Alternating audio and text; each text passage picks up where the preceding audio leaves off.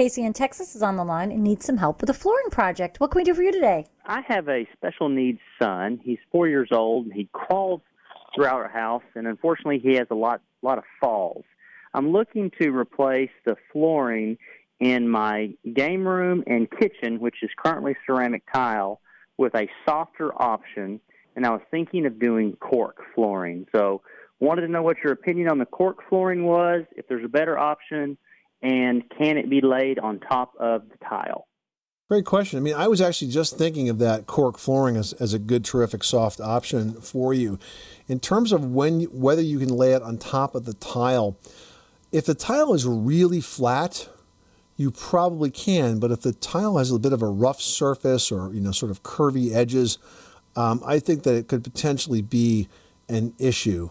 That said, there there may be um, a cork flooring out there that has sort of more of a solid back that could give you some stability over that. I'd look into it. I'd check a place like Lumber Liquidators. But cork flooring is incredibly durable.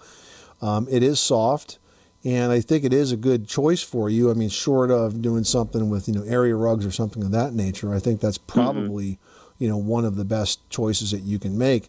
If it's an area that you would potentially want a carpet, you know, just keep in mind that there's a lot of differences in carpet padding. There's a lot of chintzy carpet padding out there, but if you look for it, you'll find the good stuff that really does give you uh, some cushion to that surface. And you know, you don't have to choose a thick carpet to put over it, but you got to have the right carpet padding under it. That's really critical. Okay. And if you went with something like a laminate floor, there is an underlayment that goes under laminate floor. Now, the laminate floor obviously is not soft on top, but if the underlayment, uh, I know that one of the brands that uh, I used to work with had like a sort of an eighth inch foam kind of sheet that would go under it that would give it some some give too. But I think pretty much any floor you choose is going to be softer than uh, than ceramic tile. Okay. Right, Leslie.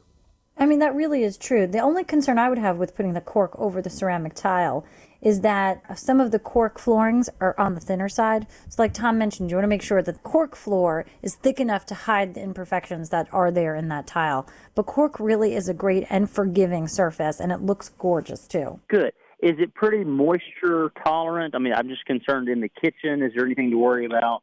The cork tends to be water resistant. I wouldn't put it in a place like a bathroom where you've got potential for, you know, tubs overflowing and things of that nature. But the occasional spill and the water that tends to happen in a kitchen space is perfect for it. Mm-hmm. Okay, excellent. Well, thank you very much. I appreciate your help. You're welcome. Good luck with that project. Thanks so much for calling us at 888 Money Pit.